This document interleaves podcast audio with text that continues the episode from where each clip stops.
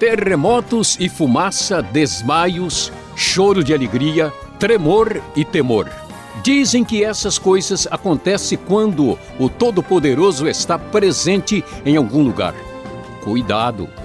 Nem tudo vem de Deus.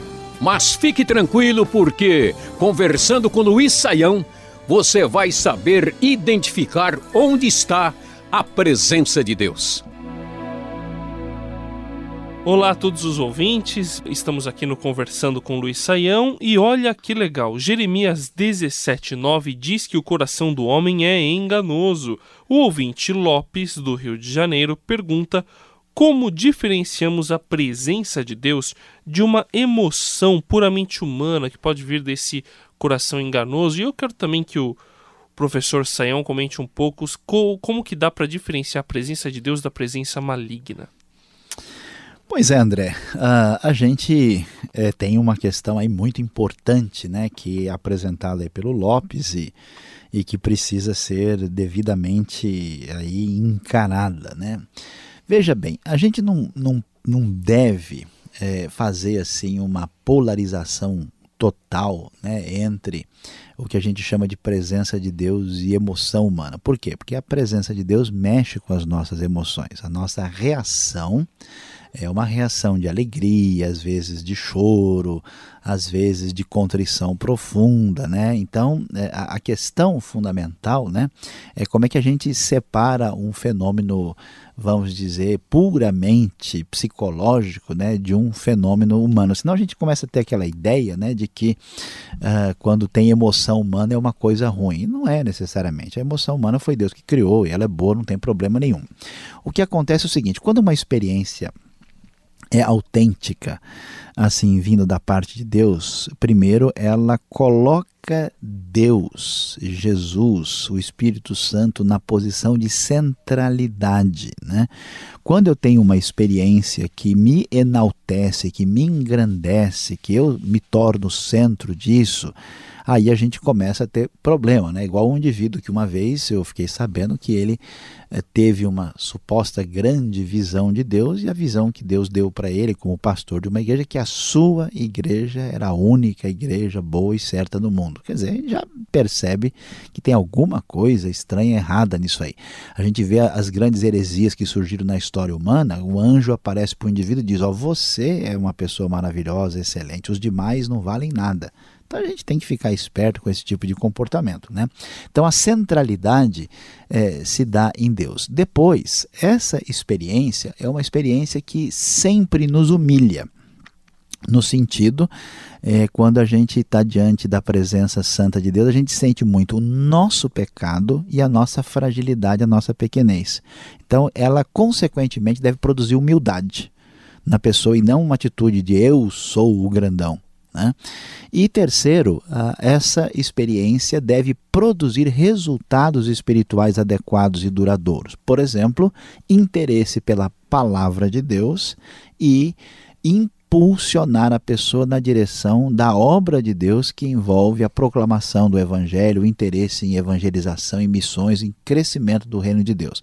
Agora, quando a experiência ela é narcisista, ela é egocêntrica, ela é voltada para outras coisas, aí de fato a gente percebe que o elemento humano predomina. E quando ela é do mal, André, quando ela é diabólica, aí não tem dúvida, ela já realmente leva a pessoa para um distanciamento de Deus e diretamente para o pecado.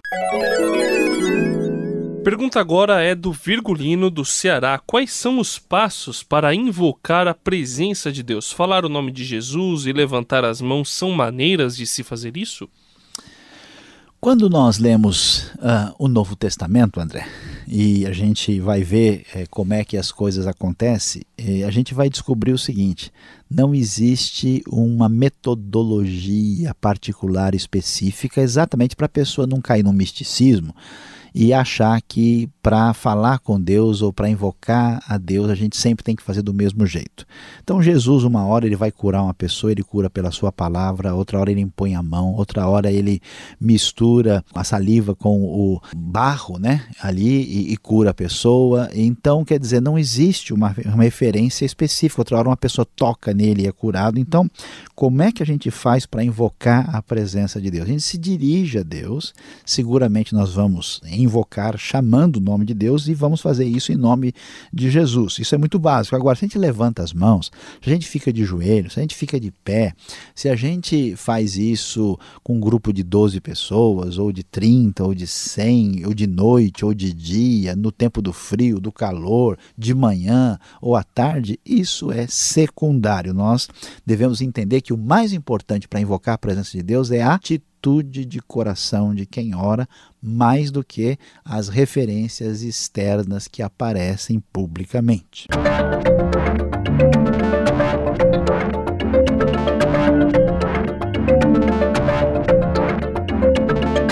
Vamos com a dúvida agora da Cleusa, de Minas Gerais. Jesus nos mandou orar em nosso quarto.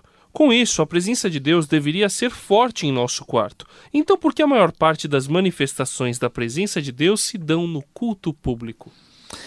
Pois é, André, a gente tem que fazer aqui a distinção para ajudar aí a Cleusa, né? A oração, ela tem dois papéis, né? Tem dois ambientes. Existe a oração feita individualmente e a oração feita dentro do ambiente da comunidade. Existe uma diferença, sim, porque Deus tem um prazer especial quando a gente se reúne como igreja. Então, quando vocês se reúnem, vai dizer 1 Coríntios 14, Deus age de uma maneira muito especial. Quando 2 ou 3 estão reunidos em meu nome, eu estou presente. Então, de certa forma, a realidade da igreja, do povo de Deus reunido, adorando a Deus, sim, tem um tom diferente e às vezes a presença de Deus, a bênção que cai sobre as pessoas é diferenciada.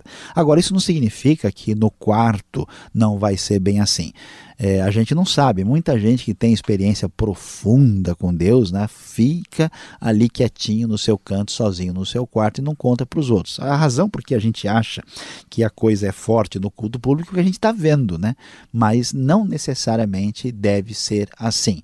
As duas experiências são importantes e muitas vezes o que acontece no culto público também não é uma experiência autêntica, porque está fazendo as coisas na frente de todo mundo. A oração individual é bem diferente da oração pública. A gente também tem que ter um pouco aí de bom senso para distinguir entre aquilo que é realidade e o que não é. Vamos finalizar com a pergunta do Alberto, de Santa Catarina. Sabemos que Deus é onipresente, ele está presente em todos os lugares ao mesmo tempo. Mas ele ouviu, o Alberto, que o inferno é o afastamento da presença de Deus. Isso não é uma contradição, professor Luiz Sayão? É, André, parece que é. A pergunta dele tem muito sentido, né? Como é que pode, se Deus é onipresente, será que ele está presente no inferno? Como é que funciona? Será que Deus, então, é presente na porta do inferno e ele não entra mais? Será que ali é a região de Satanás? Não é bem assim. Veja, nós somos afastados da presença de Deus numa situação de condenação no inferno, no sentido da presença de Deus enquanto Salvador, enquanto Redentor, enquanto aquele que nos recebe.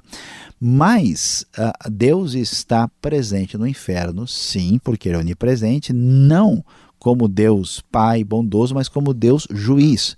O inferno não é o reino de Satanás, onde ele tem uma espécie de espaço separado dele no universo, que é o espaço do mal. Não, o inferno é exatamente a dimensão, o ambiente, o lugar, né?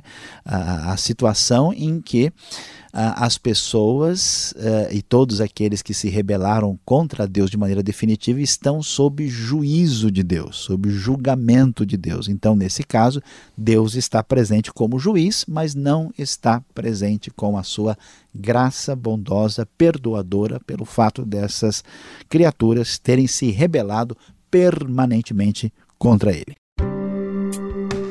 Este foi o programa Conversando com Luiz Sayão. Produção e apresentação André Castilho e Luiz Sayão. Locução Beltrão. Realização Transmundial. Envie você também suas perguntas para conversando@transmundial.com.br ou escreva para a Caixa Postal 18.113, CEP 04626-970, São Paulo, capital. E até o próximo programa.